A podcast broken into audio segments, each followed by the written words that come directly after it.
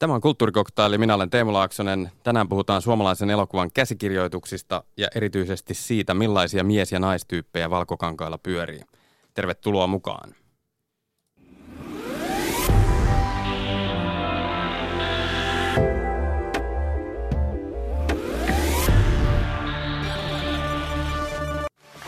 Kiitos, kiitos Salla terveisistä. Moottoriturpa täällä. Kiitos käsikirjoittajille Petri Kotvitsa ja äh, Johanna Hartikainen kahdesta asiasta. Ensinnäkin siitä kiitos, että tuli semmoinen rooli, että sitä voi näytellä. Siinä on mitä näytellä, koska on paljon hienoja näyttelyjä, jotka tekee hienoja rooleja, mutta kaikki roolit ei ole semmoisia, että niistä voi saada näitä. Joten kiitos heille tosi paljon. Mutta on pakko sanoa, että kun asiat ei muutu ja niissä puhu, niin tosiasiahan on se, että 80-luvulla kun minä aloitin, tämmöinen rooli olisi ollut ihan mahdoton naiselle. Tämmöisiä ei tehty ja nytkin on harvinaisuuksia. Ja äh, se on musta sääli sen takia, koska vaikka okei okay, olemme yli 50, emme näytä 30 vaikka mitä pistettäisiin minne. Me ei ole kuolleita eikä me olla muumioita. Meissä on valtava potentiaali. Kaikissa meissä yli 50 naisissa on karismaa, semmoista niin kuin elämän kokemusta ja ammattitaitoa, mitä ei saa muuta kuin elämällä. Joten käsikirjoittajat, kirjoittakaa meille rooleja, ohjaajat, kehittäkää semmoisia rooleja, että me voidaan kertoa niitä tarinoita myös meidän kautta. Ja rahoittajat, rahoittakaa niitä, että tulee kansan näkyviin. Näin sanoi Mari Rantasilla voitettuaan Jussi-palkinnon parhaasta naissivuosasta – Kuulemme hänen ääntään kohta lisää, kuten myös näyttelijä Pekka Strangin, mutta sitä ennen sananen toisesta aiheesta. Olemme tottuneet siihen, että elävä kuva on kuin vaakasuora laatikko. Nyt kännykkävideoiden aikakaudella kuitenkin näkee yhä enemmän myös pystykuvaa. Uusimmassa Niin, että näin lehdessä on kiinnostava artikkeli juuri tästä teemasta ja sen on kirjoittanut elokuvatoimittaja Tytti Rantanen, joka on myös yksi Niin, että näinin kolmesta päätoimittajasta. Tervehdys Tytti Rantanen. Tervehdys. Tuosta artikkelistasi käy ilmi, että pystyvideota vastustetaan aika lailla. Mikä siihen on syynä? Öm, siinä on varmaan syynä se, että siinä tavallaan, no siis siinäkin rikotaan konventioita, että miten, niin kuin just sanoit, miten liikkuva kuva yleensä on esitetty vaakatasossa. Eli tavallaan niin pystyvideoiden kuvaamista pidetään helposti amatöörimäisenä, ikään kuin kuvaja ei vain itse tajuaisi kääntää puhelinta. Eli se on niin kuin väärinkäyttöä. Johtuuko se vaan tästä konventiosta, että on totuttu siihen, että, että vaakakuva on se television ja elokuvakankaan muoto? Ei tietenkään, totta kai konventiolle on niin kuin biologinen syy, eli meidän näkökenttä tietenkin on horisontaalinen, mutta siitä ei tietenkään pidä seurata se, että sitä ei voisi rikkoa, sitä ikään kuin biologista konventiota. Eli oikeastaan tässä seuraa nyt se, että kun totta kai meidän kulttuuri on tosi visuaalista, mutta sitten nykyistä mediakulttuuria ohjaa myös tällainen kineettinen käytettävyys, eli miten tai me pidellään puhelinta tai tablettia kädessä. Se on aika usein pystysuuntainen se käyttö. Olet jonkun verran perannut tuota vastustusta netin syövereissä, niin mitä argumentteja siellä muita tulee sitten, että minkä, muu kuin tämä amatöörimäisyys? No ensinnäkin täytyy sanoa, että tietenkin tämä vastustus on vain osa totuutta, koska tietenkin pystyvideoita kuvataan joka tapauksessa paljon. Mutta tietysti toinen argumentti tämän niin kuin biologisen lisäksi on se, että jos ei ole kauhean tottunut kuvaaja, niin tietenkin siitä niin kuin rajautuu kuvaavan ulkopuolelle jonkin verran, aika paljonkin itse asiassa siitä näkymästä, että totta kai se ö, horisontaalinen asetelma on tietyssä mielessä ehkä harmonisempi kun sitten taas pystyvideossa joutuu paljon tarkemmin miettimään, että mitä siihen oikein mahtuu siihen kapeampaan kuva-alaan. Onko siinä jotain muita syitä, että minkä takia elokuvia tai elokuva Valkokangas ja, ja TV-ruutu on tämmöinen vaakamuotoinen kuin se, että silmät ovat vierekkäin ja ikään kuin tukevat tällaista vaakasuoraa muotoa? No tietenkin tällä niin kuin ammattimainen tai, tai mitä sanoisin, elokuvateollisuus, kaupallinen elokuva, sehän on ihan alusta alkaen pelannut standardeilla, koska pitää saada leviämään mahdollisimman laajalle nämä niin kuin audiovisuaalisen kulttuurin tuotteet. Eli se on myös ehkä sellainen niin kuin ekonominen kysymys ollut, että on vakiinnutettu joku muoto, joka on sitten tuntunut sellaiselta niin kuin luontevimmalta. Et ilman muuta jo ennen tätä niin kuin mobiiliaikakautta se niin kuin kokeellisemman mediataiteen parissa on voitu sit helpommin rikkoa tätä, mutta nyt tavallaan tämä kuvasuhteella leikittely on helpommin jokaisen toteutettavissa. Tytti Rantanen, minkälaisia esimerkkejä historiasta löytyy pysty elokuvasta tai Ei ehkä videosta, koska se on tätä, tätä päivää enemmän, mutta elokuvasta. Ää, elokuvasta. No mun tietoon mä oon yrittänyt penkoa, niin en ole kyllä löytänyt mitään niin kuin kokonaista elokuvateosta. Jos joku tietää, niin saa ilmi antaa, mutta jo ennen kuin elokuva sellaisena kuin me nykyään se tunnetaan vakiintui, niin nämä Edward Muybridgein tutkielmat ihmisliikkeestä, nehän on iso osa niistä oikeastaan kuvattu tällaisessa niin kuin korkeimmassa tai, tai pystysuorassa kuvasuhteessa. Niin tavallaan ihmi, ihminenhän on tämmöinen pystymuotoinen, että ihminen tavallaan sopisi hyvin pystykuvaan. Niin, ihan totta. Mutta sitten taas ehkä ihminen ympäristössä mm. ää, lukee taas enemmän, että halutaan näyttää enemmän taas niin kuin panoraamaa. Aivan. Tekeekö pysty elokuvaa kukaan nykyään mukuun sitten kännykän käyttäjät joka päivä tuhansia kertoja?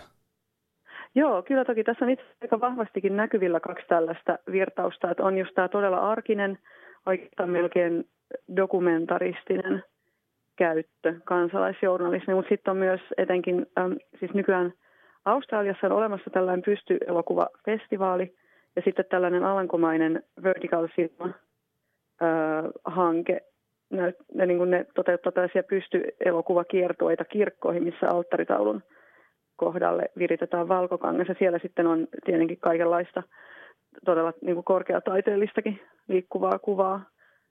Mutta ehkä pakko lisätä se, että tietenkään niin kuin mediataiteen puolella ei se ole mitenkään rajattu, pitää olla nimenomaan edes niin kuin suorakulmion muotoinen, että tulee ensinnä mieleen niin kuin viime syksynä AVEC-palkinnolla palkittu Anna Estariola, joka heijastaa liikkuvaa kuvaa vaikka minkälaisiin toihin, vaikkapa nukkeihin.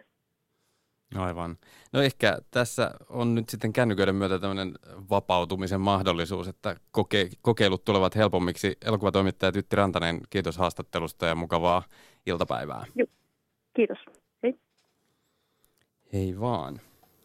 Öm, Mari Rantasila ja Pekka Strang, kaksi näyttelijää ja, ja samassa persona, persoonassa myös ohjaajia. Tervetuloa Kulttuurikoktailiin. Kiitos. Kiitos, kiitos. Näkisittekö mielellänne lisää pystyvideota tai pystyelokuvaa? No näin pitkänä ihmisenä, niin ehdottomasti. kaikki kokeilut on aina hyviä. Sehän riippuu tarinasta, mitä tarina vaatii, niin kaikki kokeilut on ehdottomasti hyviä. Hyvä. Kulttuurikoktailin keskiviikon TV-ohjelmassa haastateltiin näyttelijä Anna Paavilaista hänen Playrape-monologistaan, joka on siis syntynyt siitä, että Paavilainen on roolihahmossaan raiskattu lavalla yli sata kertaa ja, ja hän kritisoi teatterimaailmaa siitä, että se esittää naisen niin usein uhrina. Ö, onko teistä kumpikaan nähnyt näytelmää? Olen nähnyt. Mä en ole valitettavasti nähnyt. Mitäs, miltä se No näytti? siis se herätti tosi paljon kaiken, siis paljon ajatuksia. Et sen jälkeen itse asiassa meikäläinenkin moottoriturpa oli hiljaa pitkään. Tota, monenlaisia ajatuksia. Tota, se musta oli mielenkiintoista. Mä en, mä en itse niinku en kuulu tähän naisryhmään, koska mä olen iso ja romuluinen ja Anna on tämmöinen pieni ja hento ja vähän tämmöinen enemmän ehkä, niin kuin hänen joku kollega siinä oli kuulemma sanonut, että se Anna kertoo, että tämmöinen raiskattava nainen. Että mä en ole niinku kuulunut tavallaan siihen, siihen ryhmään, mutta tunnistan ton kyllä. Ja kyllä mä jäin miettimään semmoista asiaa, niin kun tätä koskee nimenomaan musta nuoria naisia, että tavallaan jos sä joudut tiettyyn fakkiin ja joudut tekemään sitten tollasta, niin – kyllä ohjaajalla on hirveä vastuu siinä, että se näkee, että hei nyt tässä ei ehkä, tarvitaanko tätä ensinnäkin ollenkaan tätä kohtausta. Jos niin näyttelijä ahdistuu siinä, niin kyllähän siinä pitäisi jotenkin se tilanne ratkaista, että ahdistunutta henkilöä hän ei kukaan halua katsoa. Se on ihan selvä puhumattakaan, mitä sitten hän itse niin siinä kokee. Oletko Pekka Strang näytellyt raiskaajaa tai raiskattua? Ei, mä itse mietin sitä, että, että se on omalta osaltani mä oon säästynyt siltä puolin ja toisin. Siis, että ei, ei ole tullut vastaan näytelmiä, missä itse olisin ainakaan joutunut en raiskaamaan enkä raiskatuksi, mutta se ei tarkoita, etteikö semmoista olisi paljonkin varmaan liikkeellä ja, ja Annan tarinahan on, on niin kuin tosi, että, että kyllä siihen pitää niin kuin suhtautua asian vaatimalla vakavuudella. Mitä te ajattelitte siitä, että minkä takia raiskauksia käytetään draamassa? Tai on tietysti sen lisäksi, että se on todellisuudessa oleva ilmiö, mutta onko sillä myös tämmöinen, niin kuin se on draamallisesti niin vahva? Niin kuin kaikki riippuu musta niin kuin tarinasta. Jotenkin mikä se tarina on, mitä kerrotaan, mitä sillä halutaan välittää. Ja tota noin, niin, niin et se, totta kai on, joku Jodie Foster esimerkiksi tässä, tota, tässä sy, on syytetty elokuva, missä se oli hieno elokuva, se oli raiskauksesta ja, ja näin poispäin. Ja käsitteli tärkeää aihetta.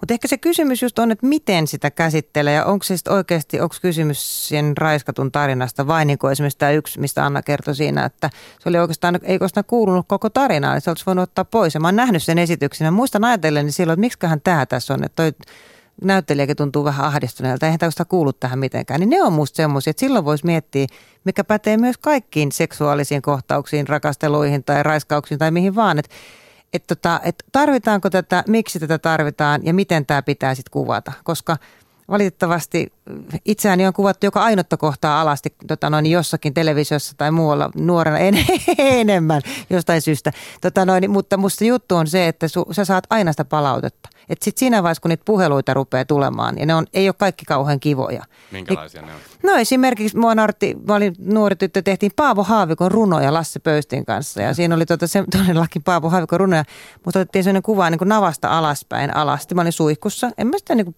pitänyt minä, mutta tämä on taiteellinen ratkaisu.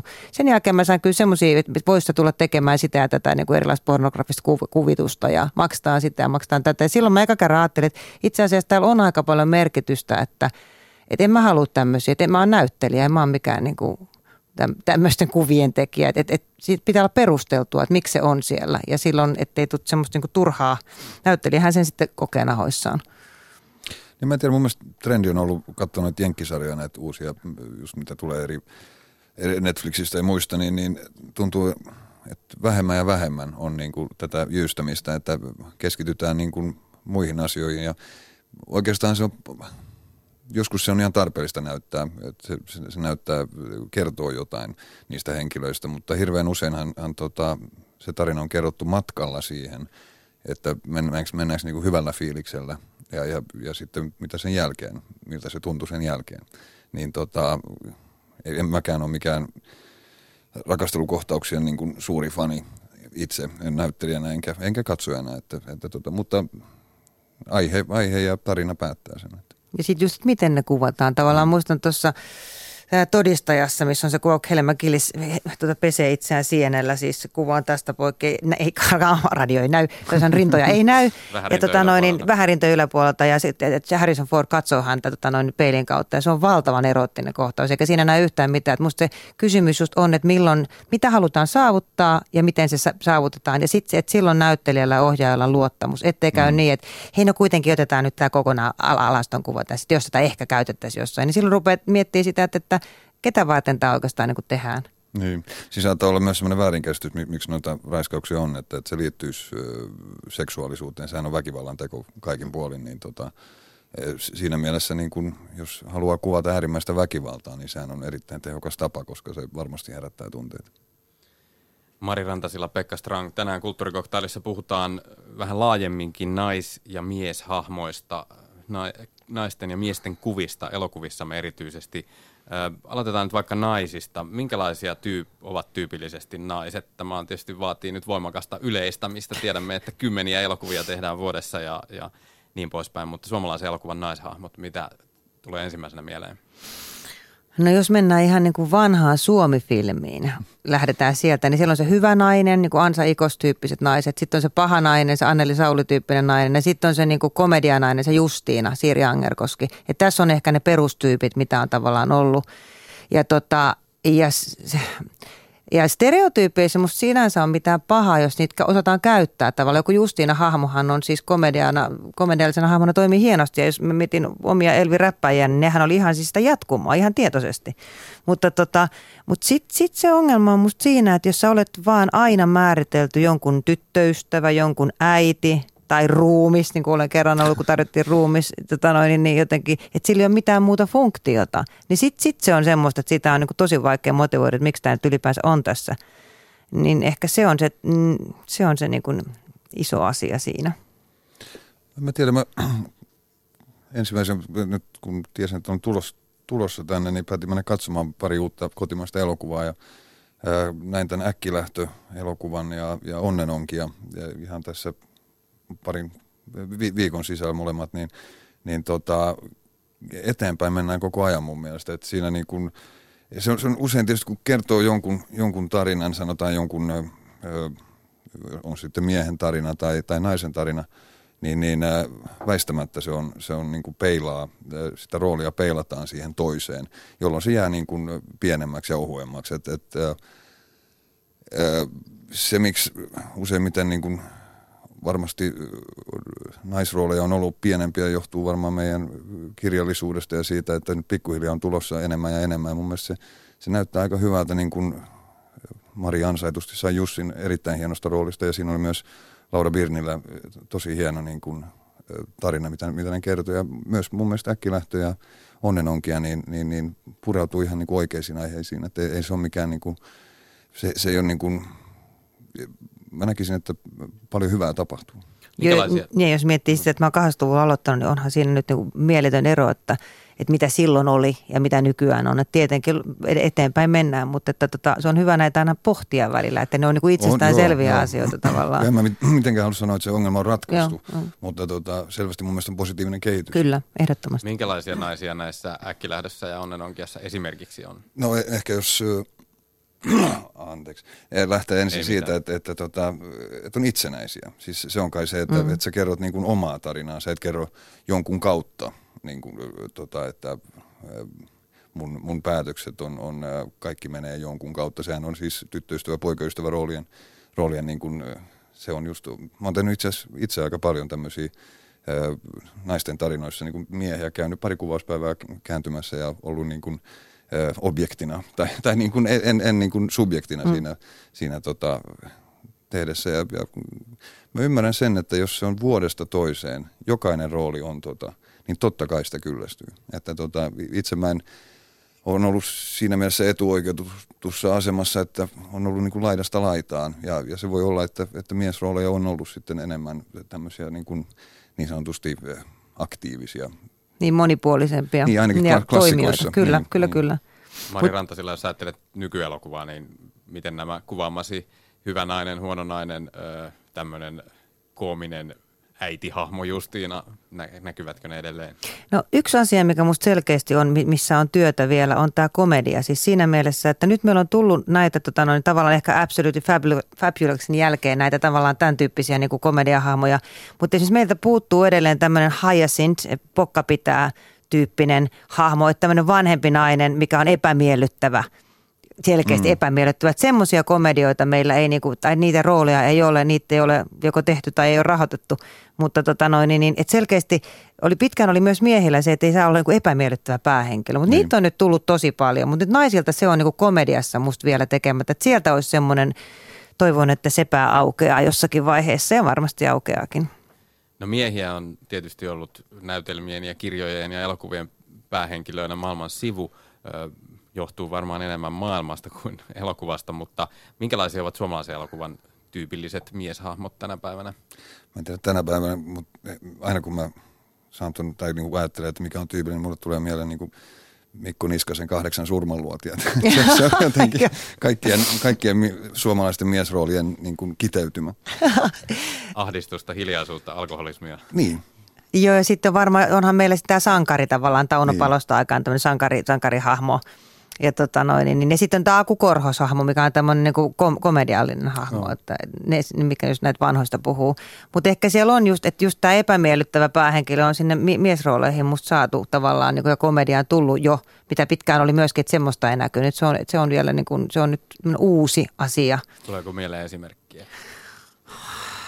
No mielensä pahoittajahan ei ole esimerkiksi kauhean mm. tota noin, niin mukava ihminen, Totta. jos nyt esimerkiksi... Tietysti amerikkalaisista TV-sarjoista tulee näitä. Ja Fitch, Fitch ratkaisee, mikä ei ole komediaa, mutta siis siinähän on erittäin tämmöinen niin kuin periaatteessa epämiellyttävä. Joo. Mutta yksi, mikä, mikä myös mun mielestä suomalaisissa, jos katsoo niin yleistä nyt oikein kunnolla, niin se on hölmöys. Siis ne miesroolissa. Että jos miettii niin kuin, sanotaan nyt turhapuroja, niin sitten on niin kuin hölmö mies, mutta jotenkin selviää ja sitten on, on vähän pedantti nainen siinä vieressä ja, ja näin. Että, mutta et, mä luulen, että se on, tai toivon näin, että tämä pikkuhiljaa tästä sukupuolikysymyksestä tulee niin kuin sukupolvikysymys, että se jää niin kuin koko ajan niin kuin enemmän enemmän historiaa. Kun katsoo tätä tulevaa sukupolvea, niin kyllä siellä niin kuin selvästi ollaan otettu oikein kunnon harppaus eteenpäin ja, ja tota, siihen pitää vaan niin kuin kannustaa. On ja sitten tota, että se juttuhan on olisi kuin ihmisten rooleja. Se on ihan sama Ei. oikeastaan, onko se mies vai nainen. Esimerkiksi siinä henkesiedestä, mistä sain tämän Jussin, niin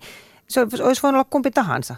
Ja silloin se, se on niin kuin toimija ja tekijä ja kokija – ja tota, sillä tapahtuu silloin iso kaari, mutta se olisi voinut olla niin sukupuoleltaan kumpi vaan. Se, se on niin kuin musta tärkeää, että on mm. hyviä ihmisten rooleja ja toisaalta jos, se, jos ajattelee niin kuin niitä miesrooleja on ollut enemmän ja naiset on, niin totta kai samastunut, jos ne on hyviä. Niin yhtä hyvin miehet voi samastua naispäärooleihin, jos ne on hyviä. Että tavallaan siitä päästäisiin jotenkin, niin kuin, että, että se on se tärkein asia.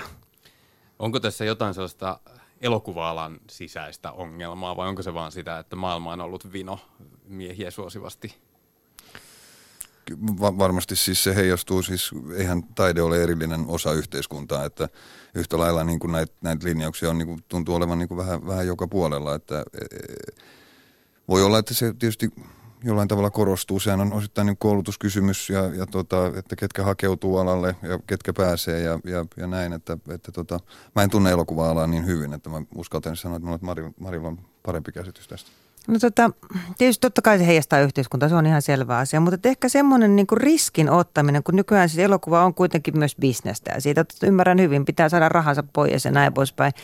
Mutta joku semmoinen, että et, et, a, ketkä saa ne mahdollisuudet tehdä niitä elokuvia, millaisia riskejä niissä otetaan. Että millaisia, että hei, ot, tätä, tämmöistä hahmoa jo nähty, että mm. uskalletaanko ottaa se ja kuka sen riskin saa ottaa, kun niitä on kuitenkin niistä 30 elokuvasta sitten ehkä viisi maksimissaan, ketkä saa ottaa. Sen kaikki muut on aika semmoista, että on jo todettu, että tämä tavalla toiseen menee, joko se on kirjasta, tai joku elävä, elossa oleva tai tämmöinen olemassa oleva hahmo tai sitten just joku tietty niin kuin jatkumo. Et, et ni, niissä on ne jutut mun mielestä, että siellä pitäisi ottaa riskejä, koska mä en usko, että se on niin kuin, että yle, mä uskon, että yleisö on valmis siihen. Että kyllä meidän pitäisi niin kuin alla, alalla tavallaan ottaa ne rohkeasti ne riskit ja rahoittaa myös esimerkiksi erilaisia elokuvia. Toki ymmärrän, että pitää saada myös niitä niin sanottuja kassamagneetteja, joita varmasti tiedetään, että tämä raha se on ehdottomasti myös tärkeää, mutta se balanssi ehkä olisi hyvä, mitä olisi miettiä. Mielestäni oli mielenkiintoista, kun tota, tämä Armi elää elokuva tuli ulos niin, niin sekä muodoltaan että sisällöltään, niin seuraavana viikkona, vai se edellisellä viikolla, tuli luokkakokouselokuva, joka, joka on niin kuin, ja mun mielestä se oli jotenkin hienoa, että, että meillä on tämmöinen elokuvateollisuus, joka pystyy tuottamaan niin kuin näinkin erilaisia elokuvia ja tota, tuomaan yleisölle niin kuin erilaisia vaihtoehtoja. Ja, ja ne, ne kai on sisällöltään ainakin ja osittain muodoltaan niin kuin vähän ääripäitä. Että, tota, kyllä se, paikkansa. Kyllä se, on vahva nainen. Kyllä, kyllä, kyllä. Joo. Joo ja siis se on ehdottomasti se, musta siinä ollaan menty eteenpäin, että nyt on tullut erilaisia elokuvia. Tai miettii joku jättiläinen, niin, mikä on niin. hieno, tota, hieno leffa, jossa saa tehdä hienon yhden päivän roolin nä- näytellen Paula Lehtomäkeä, mikä oli ihan mahtavaa, vaikka oli pieni rooli, niin oli tosi mielekäs rooli. Joo. Tota noin, niin, mutta, tuota, mutta just se, että, että tavallaan, että, että ehkä sitten siinä vaiheessa, kun se koko paletti on kasassa, niin että oltaisiin edelleenkin sillä tiellä, että siellä on erilaisia elokuvia, erilaisia päähenkilöitä, eri ikäisiä päähenkilöitä, eri, erilaisten ihmisten tarinoita, niin se on, se on hyvä asia. Jättiläisestä tuli mieleen, pidin sitä itse myös erittäin, tai pidän hyvä, tosi hyvänä elokuvana, mutta siinäkin oli jollain tapaa se perheasetelma on ehkä vähän semmoinen tyypillinen, että nainen on huolissaan siitä, että miten nyt asuntolainan kanssa ja jotenkin, ja mies sitten puskee sen, totta kai hän oli siinä päähenkilönä ja se, hänen toimintansa sitä vei, mutta et siinä oli semmoinen pieni tavallaan miinus ehkä tästä joo, näkökulmasta. Joo, ja sitten se yksityisen elämän tarina ei toiminut ehkä niin hyvin kuin se toinen tarina, mutta yksi plussa todellakin siitä asiasta on se, että niillä ei tullut suhdetta sillä, sillä Joonas Saartamon ja Saara Kotkaniemen tota, niillä henkilöillä. Se oli musta, mä jos tämä nyt menee tähän, niin mä ammun jonkun, mutta onneksi se ei mennyt siihen. Se oli ihanaa, se oli musta tosi virkistävää. No minkälaisia hahmoja elokuvista me puuttuu? Jaa. On, niin, mä, mä en oikein tiedä. Siis tuntuu, että, että tota, moninaisuutta tulee koko ajan enemmän ja, ja tota, myös kun Suomi onneksi pitää rajansa auki, niin, niin tänne tulee niin kuin virikkeitä vähän, vähän muualta, että tota, to, toi on, en mä osaa vastata, että mit, mitä puuttuu, mutta et, et, kyllä se niin kuin, ne, hahmot tulee sen tarinan, tarinan kautta, siis kertomuksen kautta, että, että tota, kun niitä uskaltaa niin kuin ava, avata vähän eri suuntiin, niin, niin varmasti niin kuin roolihahmotkin rupeaa olemaan niin kuin erilaisia. Kyllä sieltä puuttuu niitä yli 50 naisia päärooleista. Anteeksi, joo. Näin se vaan on valitettavasti. Niitä ei, ei, ole, niitä ei ole yksinkertaisesti. Naispuolinen mielensä pahoittaja esimerkiksi. Miksi Olisi tosi hieno ole? nähdä. Niin, niitä ei ole ollut ja jotenkin sitten koetaan sit niitä tarinoita. Se olisi mielenkiintoista tutkia, että tehdäänkö niitä tarinoita. Tiedän ainakin muutaman, joita on tehty, mutta ei ole sitten rahoitettu, tota noin, niin, niin, niin, että paljon niitä tehdään. Ja mä uskon, että niitä tullaan tekemään enemmän, mutta tota, jostain syystä se, se on uutta. Semmoisia ei ollut. Ei semmoisia ole tavallaan. Semmoisia, että olisi selkeästi päähenkilö, niin kuin olisi – olisi vi, yli 50 nainen. Ne puuttuu ja niitä pitäisi tulla ja siellä on hienoja tarinoita kertomatta paljon. Ja mä toivon, että niitä ja uskonkin, että niitä tulee. Tuleeko sinä aikana, kun mä olen, en tiedä minkä ikäinen minä silloin olen, mutta ainakin tuolla, etkä nyt on 30, niin uskon, että sieltä tulee kyllä, mutta toivottavasti aikaisemminkin. Onko siinä semmoinen bisneslaskelma mukana, että, että viikonloppuisin tuolla elokuvateatterit täyttyvät nuorisosta, että ei, ei tehdä ylipäätään niin kuin vanhoista ihmisistä ehkä niin paljon kuin nuorista?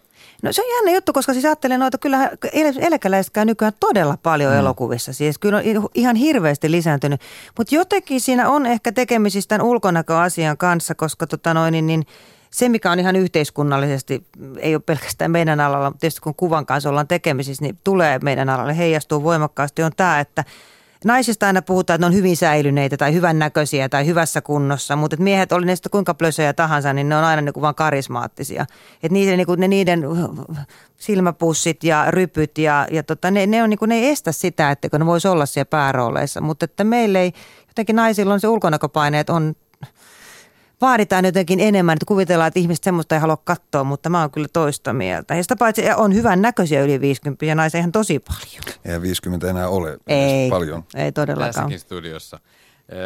No sanokaapa nyt, mikä on omalta uraltanne kiinnostavin roolihenkilö, jota on päässyt tekemään, rakentamaan, kehittelemään? Toi on kyllä aina, aina siis... Tai kiinnostavimpia. Niin, no, näyttely on aina tämä, että se mitä tekee just tällä hetkellä on, on kiinnostavaa. Ja, pakko myöntää, että just, just nyt niin kuvataan tätä Tomo Finland-elokuvaa ja Touko Laaksosen elämää, niin se on sekä nyt kiinnostava, mutta myös niin kuin, noin niin kuin ammatillisesti hyvin, hyvin niin kuin, ää, kiinnostava näkökulma maailmaan. Mikä siinä on kiinnostavaa? En mä ehkä nyt lähde avaamaan sitä, prosessi on vielä kesken, mutta tota, taiteilija, joka muuttaa maailmaa, niin onhan siinä niin kuin paljon purtavaa.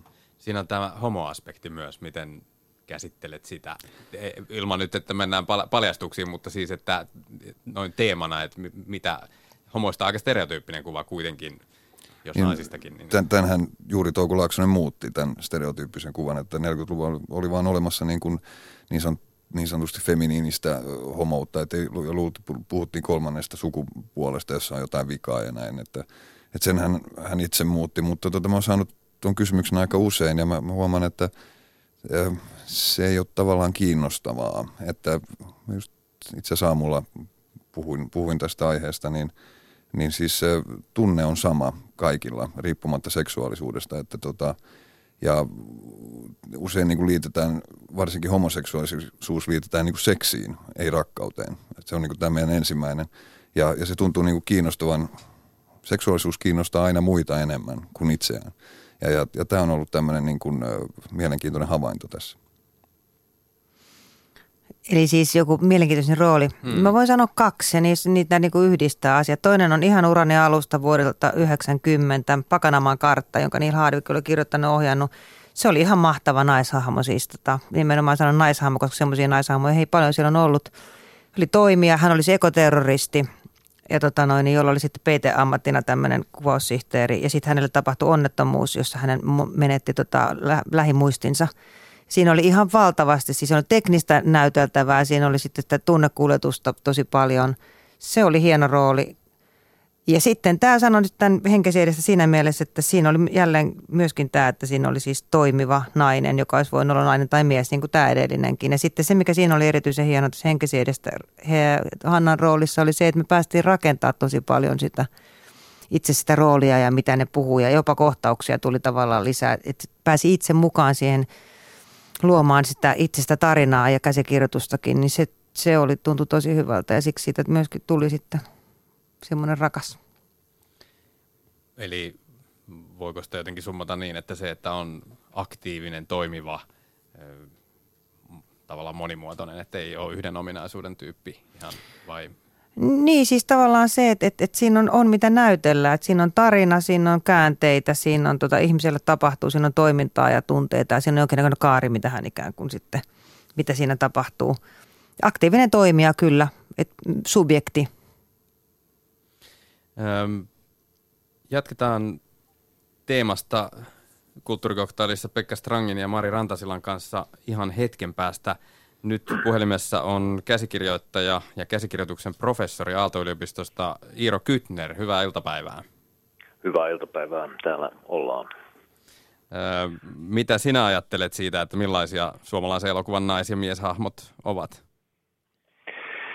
Niin, mä en tiedä osaanko mä niinku spesifisti nyt sitä niinku Suomeen sijoittaa, mutta, mutta tota, mä kuulin siis ihan vaan nyt loppupätkän tästä teidän, teidän tota keskustelusta ja, ja komppaan kyllä Maria siinä mielessä, että, että näinhän se on, että kyllä siinä niin aika selvä vinoutuma on, niin kuin kautta elokuvan historian ollut, että niin kuin naiset, naiset ei ole paljon päässyt pääosiin vetämään, niillä on lähinnä jäänyt niin kuin statistin osa ja niillä on niin kuin huonoja pelipaikkoja, pahimmoille ne on niin kuin häivytetty aivan olemattomiin.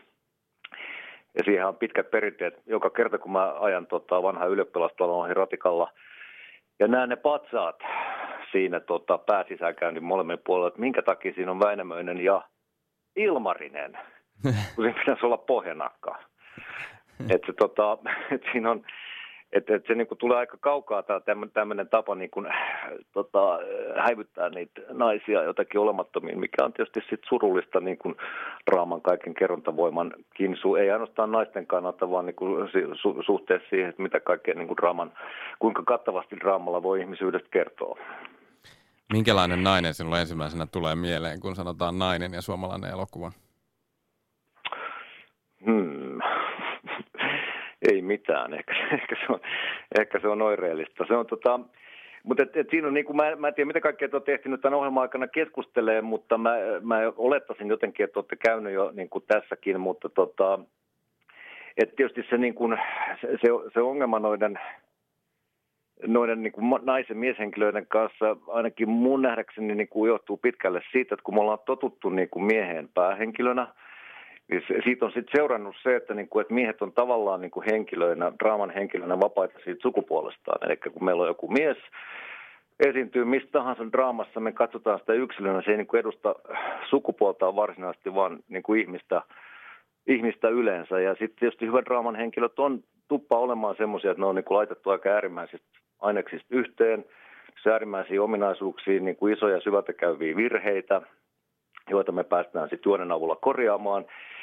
Niin eihän periaatteessa eihän missään draamassa niin kuin mieskuvakaan ole kohdallaan, että ei yksikään semmoinen hyvänkään elokuvan mieshenkilön kuin kattavasti edusta koko mies sukupuolta. Ne on niin kuin, ja, ja jos pöhköä ajatellakin niin, mutta mm. sitten kun naiset, jotka nyt mikä on hyvä asia pelkästään niin kuin alkanut raivaa enemmän itselleen niin kuin tilaa elokuvissa ja enemmän niin kuin lähetysaikaa ja kiinnostavampia pelipaikkoja, niin, niin tietysti naishenkilöiden kanssa tulee sitten aina tämä niin kuin raskaus, että ne ei edustakaan pelkästään niin kuin itseään sitä henkilöä siinä draamassa, vaan koko niin kuin omaa sukupuoltaan, mikä on sitten taas käsi, käsikirjoitustöiden kannalta niin kuin aika vaikea positio, että tota, se on hirveä taakka, että sun pitää olla yhtä aikaa henkilö ja samalla niin kuin henkilöidä ja olennoida niin kuin puolta ihmiskuntaa. Että ei niin kuin mikään draaman henkilö oikein tahdo kestää sitä. Ja se on niin kuin vaikea lähtökohta myös sit kaikille kehitystöille koskien jotain yksittäistä henkilöä yksittäisessä draamassa. Iiro Kytner, auttaako tässä mikään muu kuin se, että maailma muuttuu? no No sehän auttaisi tietysti paljon, mutta tietysti elokuvat haluaisi olla niin osa sitä muutosta, niin mä oma, oma tunne on se, että sen sijaan, että, että nyt kun, kun tota, että, että kirjoitetaan, pelataan niille naisille niin kuin parempia rooleja, pistetään ne sinne draaman keskiöön, mutta että ehkä sitten niin kuin se niin kuin paras tapa kehitellä niitä henkilöitä ei ole se, että yritetään varmistaa se, että joka kerta kun jossain raamassa on joku tota, naispäähenkilö tai muita kiinnostavia naishenkilöitä, että samaan aikaan niin kuin, me ei var tarkentaa sitä naiskuvaa välttämättä, vaan käsitellään niitä aivan tavallisen draaman henkilöitä niin kuin kaikki ne vajavaisuuksineen ja ongelmineen ja pippoinen päässään, niin sillä pikkuhiljaa hivuttomalla. Kyllä, kyllä se, sitä mun mielestä niin kuin on näköpiiristä, sitä tapahtuu, mutta tota, se ei, se ei varmaan millään ihan komiteapäätöksellä ja niin kuin tietyllä päivämäärällä tapahtunut. Totta. Pakko kysyä vielä tasapuolisuuden vuoksi, että minkälainen mies tulee mieleen, kun sanotaan sana mies ja suomalainen elokuva? Öö, mieshenkilö, jolla on 25 vuotta nuorempi puolisoa. Hyvä vastaus. Se on, tota, sitä mä, se on, se on sitten jotain, niin kuin, siitä voitte jatkaa siellä, mutta kun mä, mä en näitä roolituspäätöksiä tee, niin se on, se on niin kuin jotain, mitä, mitä kyllä puoli kansaa ihmettelee, että miten voi olla 50 äijällä aina semmoista 25-vuotiaat niin kuin tyttikset, ilman että se on mikään juttu siinä niin kuin elokuvassa. Ilman, että tarvii perustella. Et, niin. Mitä? Niin, ilman, että tarvii perustella olla sen, niin kuin, sen jutun keskiössä, mutta onhan se nyt iso juttu, että niillä on varmaan eri musiikkimaku ja niin poispäin. Että, tota, että se on vaan niin kuin joka kerta, niin siitä pitää sun soittaa jollekin tuottajalle. Joo. Iiro Kytner, olet myös käsikirjoituksen professorina Aalto-yliopistossa, eli, eli siellä pääkallon paikalla suomalaisen elokuvakoulutuksen kannalta. Olet ollut siellä kaksi vuotta aina kun puhun suomalaisesta elokuvasta tai teen siitä journalistista juttua, niin aika usein tulee esiin tämä, että käsikirjoituksista se on kiinni, että teknisesti osataan kyllä kuvata ja näyttelijät on hyviä ja ohjaajat ihan hyviä, mutta käsikirjoituksista sakkaa. Mitä itse ajattelet? No, no lyhin tapa niin vastaa tuohon on varmaan onkin se, että, tota, että, niin kuin, että suomalaisessa elokuvissa on just niin hyvät käsikirjoitukset kuin mitä me täällä osataan tehdä tai mitä tuo niin kuin suomalainen äh, pieni elokuvateollisuus, että, niin kuin, että mihin ne pystyy. Et, et se on kauhean yleinen semmoinen niin kuin, äh, tai ihmeenkin yleinen semmoinen niin kuin harhakäsitys, että niin kuin elokuvia tehtäisiin Suomesta tai missään päin maailmaa niin, että käsikirjoittajat jossain tahollaan niin kuin aika autonomisesti niin kuin ensin kirjoittaisi jonkun käsikirjoituksen ja tarinan, joka sitten kohtalaisen niin kuin usko, uskollisesti jossain vaiheessa toteutetaan, kun niin niitä ei niin kuin tehdä. Että tota, käsikirjoittajat saattaa, no aika usein käytännössä käsikirjoittajat niin kuin, kirjoittaa tilauksesta, että niillä on kerrottu ihan niin kuin jo lähdöissä, että mitä halutaan.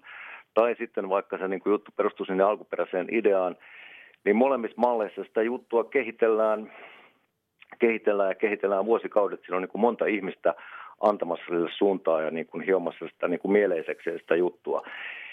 Että kyllä niin kuin käsikirjoitukset, joihin suomalaiset elokuvat pohjautuu, niin ne, niin kuin, ne voi olla käsikirjoittajien niin kuin, ö, koneella kirjoittamia sitten niin kuin viime vaiheessa, mutta kyllä se on, niin kuin, ne vastaa aika tarkkaan niin kuin sitä alan yhteistä näkemystä siitä, että niin kuin, millaisen elokuvien pitäisi olla. Eli pitääkö tämä... Mikäli niin. niissä jotain niin kuin vikaa on, niin se ei niin kuin, se ei ole sellainen käsikirjoittajan ammattitaidottomuutta, vaan äh, semmoista ammattitaidottomuutta, joka on niin kuin levinnyt laajemmalle kuin vesivahinko.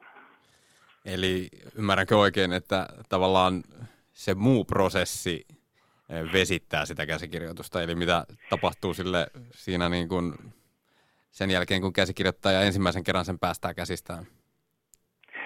No ei välttämättä aina. Joskushan siis varmaan päinvastaisia esimerkkejä on, että siis niin kuin se kehitysvaihe, joka voi kestää siis kahdesta vuoteen kymmeneen vuoteen, kahdesta vuodesta kymmeneen vuoteen, niin tota, varmaan siinä aikana on siis on, on tapauksia, että niin käsikirjoitus on kohentunut ja mennyt eteenpäin ja tarkentunut.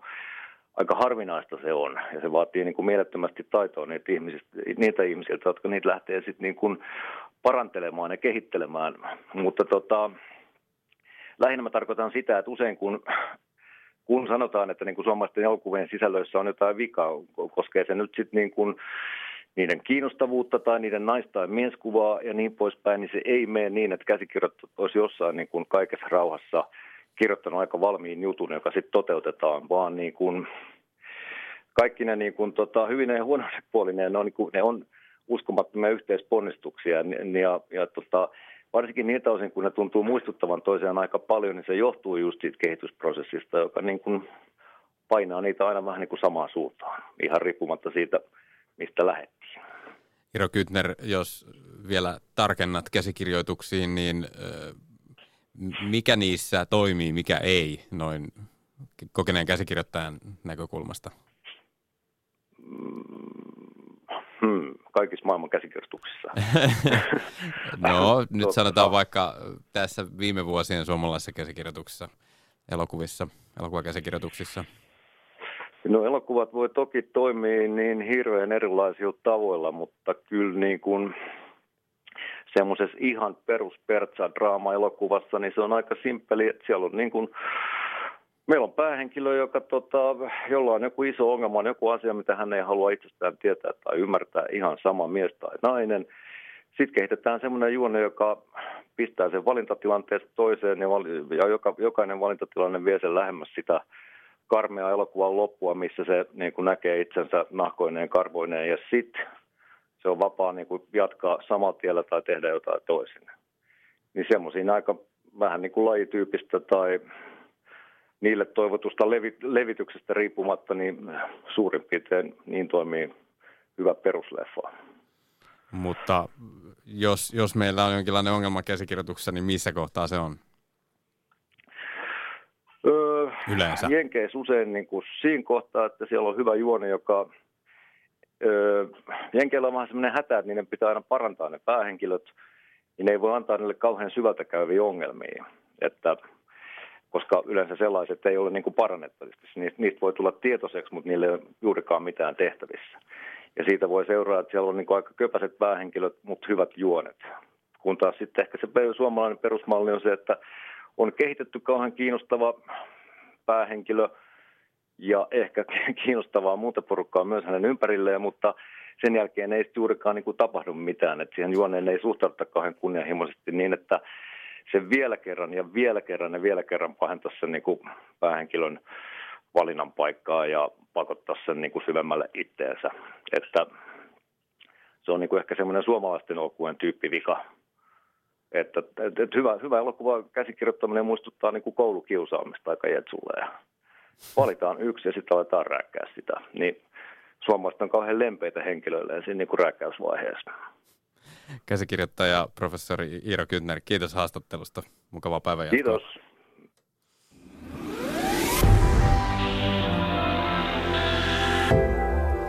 Kulttuurikoktailissa puhutaan suomalaisen elokuvan mies- ja naishahmoista.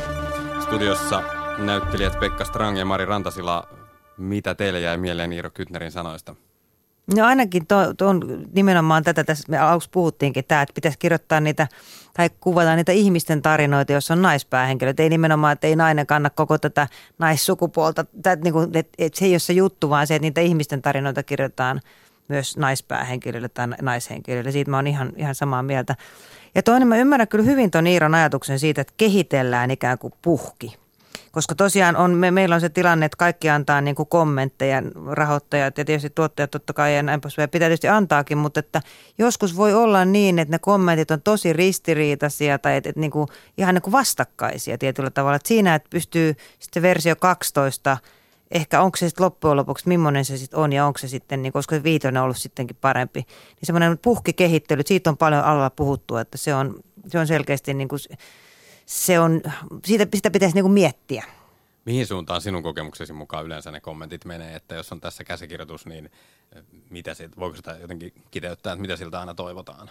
No, en tiedä, mitä, mitä on istunut noiden rahoittajien kanssa ja tuottajien kanssa. Ja musta hyvä juttu on tavallaan se, että jos esitetään kysymyksiä ja tavallaan, että, että mitä te ajattelette tästä tai tästä ja sitten sanotaan, mitä he ajattelevat ja sitten, että tehkää mitä niin kuin hyväksi näette. Tämä on se, mitä mä oon nähnyt ja ja tavallaan niin kuin katsotaan, mit, mitä se tapahtuu. Mutta että siinä vaiheessa tietysti, jos esimerkiksi kahden rahoittajan kommentit on täysin erilaisia, niin se on aika ristiriitainen tilanne. Ja sitten tietysti jo miettii, että saako sitä rahaa. Siinähän se on sitten se juttu, että, että tavallaan tietyllä tavalla joskus ehkä rahoittajana olisi hyvä niin ajatella, että hei mä uskon noihin, tässä on hyvä idea, ehkä tämä ei ole ihan semmoinen vielä, mutta mä vaan nyt otan tämän riskin, että mä uskon noihin.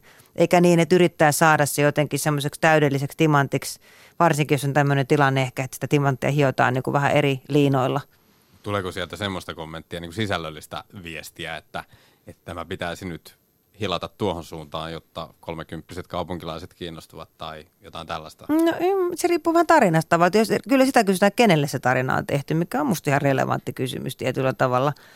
Mutta että ei, ei nyt ehkä, niin – enemmän ehkä just sitä, että, että, että ne on kommentteja, mitä voi ottaa vastaan, mutta tavallaan sit siitä huolimatta, vaikka ehkä ei kaikkea niitä noudateta, niin tota, voitaisiin uskoa johonkin. Ne on, ne on myös intuitiokysymyksiä. Musta ei voi pysty, taide on semmoista, että sä et voi oikeasti sanoa, että tästä tulee se hitti tai tästä tällä tavalla tulee se maailman paras käsikirjoitus. Joskus se on sitä, että mä vaan uskon, että tämä niin tähän porukkaan ja tämä käsikirjoitus on tarpeeksi hyvä. Koska toki on myös käsikirjoituksia, mitkä on päästetty liian aikaisin tuotantoon. Se on sitten se toinen asia.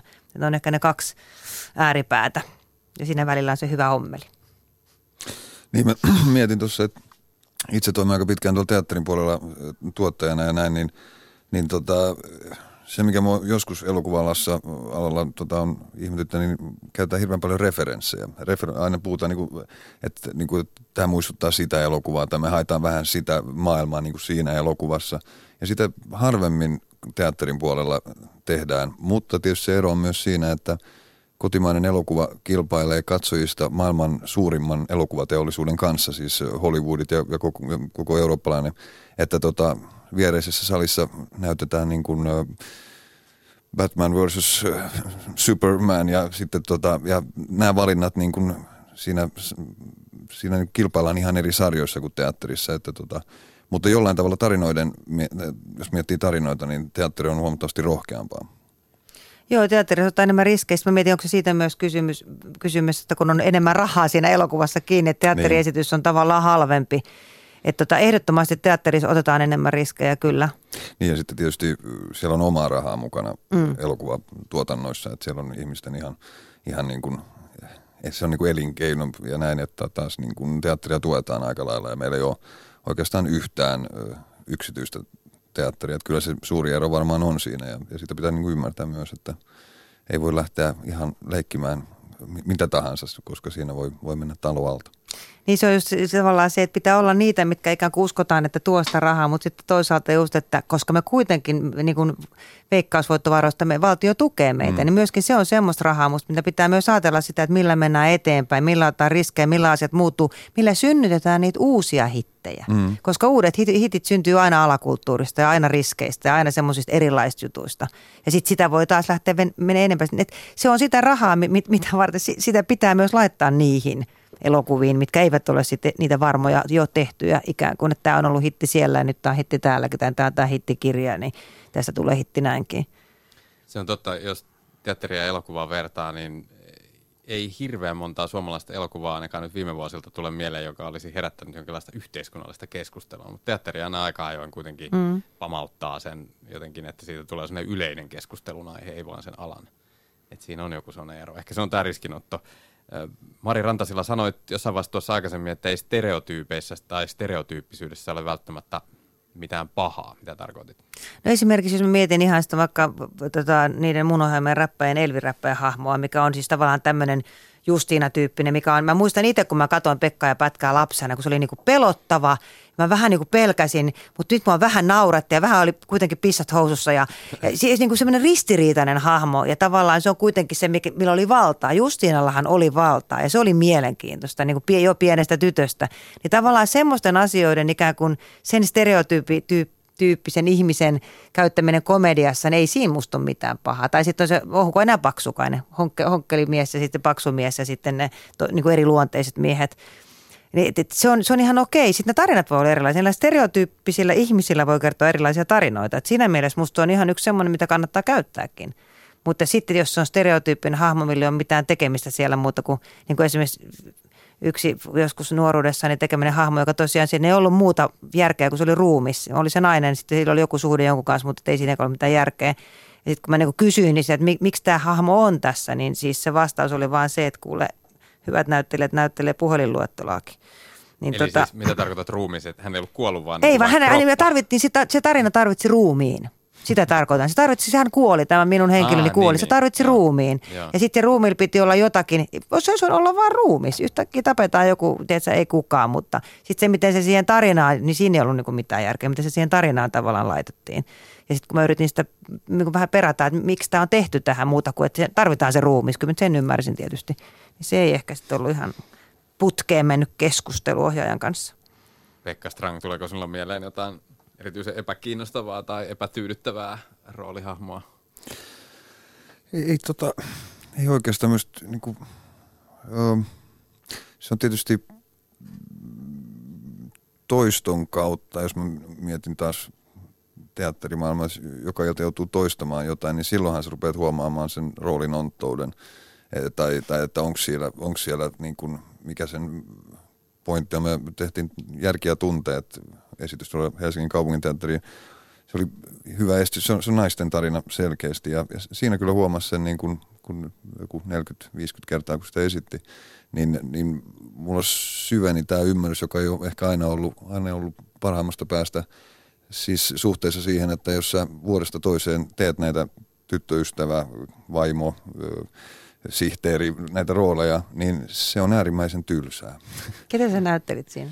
Willoughby, joka, on, joka siis hyvä, hyvä rooli sinänsä no. ja se oli, sitä oli ihan niin kuin miellyttävä tehdä, mutta kyllä mä sain sen kiinni siitä ajatuksesta, mitä mä en ehkä aikaisemmin niin kuin ymmärtänyt ihan, että, että, että, mistä on kyse. Että tot, olin ehkä just vähän samaa mieltä, niin kuin tämä ohjaaja, niin kuin sä mainitsit, että pitää vaan tehdä siitä mielenkiintoinen. Mm. Mutta totta kai niin kuin, puitteethan tulee jossain vaiheessa vastaan, että, että liikkumavaraa on niin kuin vähemmän tuommoisissa pienissä, koska se mitä joskus näkee noissa jenkkisarjoissa. Mun mielestä se on tosi hauskaa katsoa aina nämä Law and Order ja näin. Sitten kun siellä saa joku mahiksen kadulta tai joku tarjoilija, näyttelijä, pääsee niin kuin johonkin sivurooliin, niin se lataa kaiken.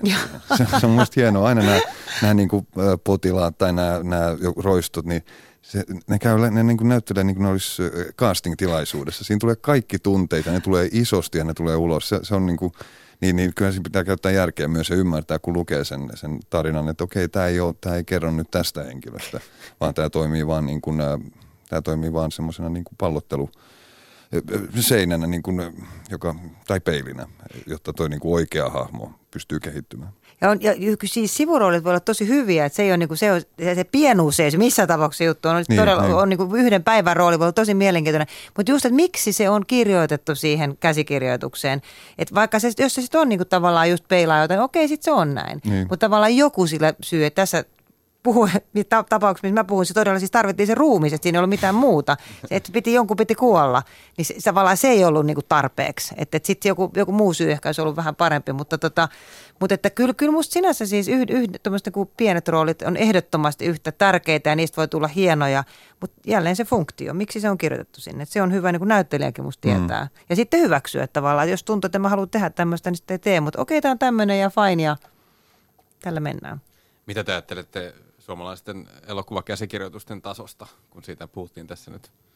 Tota, mun mielestä Iiro puhuu todella viisaasti, että, että oli oikein ilo kuunnella tota, hänen analyysiään tästä tilanteesta. Ja, ja se oli varmaan itse asiassa tämä vertaus, minkä teki tota, jenkkien käsikirjoituksien suomalaisten, niin mä niin kuin saatan tunnistaa, tunnistaa sen myös niin kuin valmiissa elokuvissa välillä, että, että vielä, vielä vähän oltaisiin niin kuin sitä, mä en osannut, mä en aikaisemmin ehkä analysoida sitä noin, noin tarkasti, mutta kyllä mä luulen, että, että toi pitää paikkaa se, vähän, mitä nyt on joskus tullut luettua jotain jenkkikäsiksiä, niin, niin, niin se on usein juuri, juuri tämä ongelma, mikä mainitsin. Ja, ja jännä, että se sitten menee toisinpäin Suomessa, että mutta kyllä niitä hyviäkin käsikirjoituksia tulee ja varmasti koko ajan enemmän, että, mutta aina pitää löytää joku syntipukki ja sitten, sitten jostain syystä käsikirjoittajat on nyt saanut, ne on saanut tämän leiman. Että, tai, tai niin kuin Irokin sanoi tuossa, että, että tota, ne ei ole niin kuin kirjoita jossain yksin jossain kammiossa ja sitten tuo sen, tuo,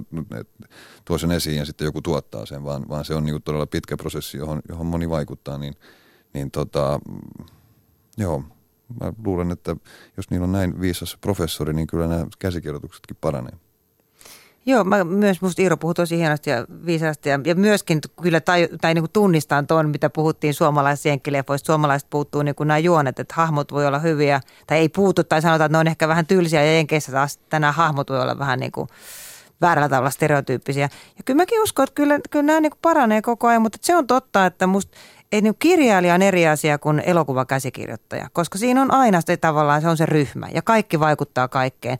Ja se on tavallaan sekä rikkaus, että voin kuvitella, että joskus jollakin käsikirjoittajalla on kauhean apua, että millainen tästä tuli ja tommonen päähenkilö. Mä en olisi ikinä halunnut tota näyttelemään, kauhean miten se näyttelee. Niin se, se, on niin kuin, se on aina ryhmätyötä, elokuva on ryhmätyötä ja sen takia musta on vähän väärin, että tässä nyt syytetään vaan jotakin käsikirjoittajaa koko ajan, että käsikirjoitus, se ei pidä paikkaansa.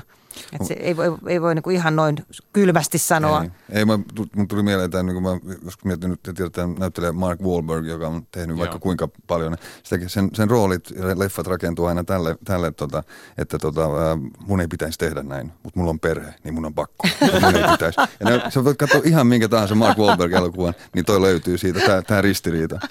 No, se, on, se on hienoa. Joo, toi on hieno.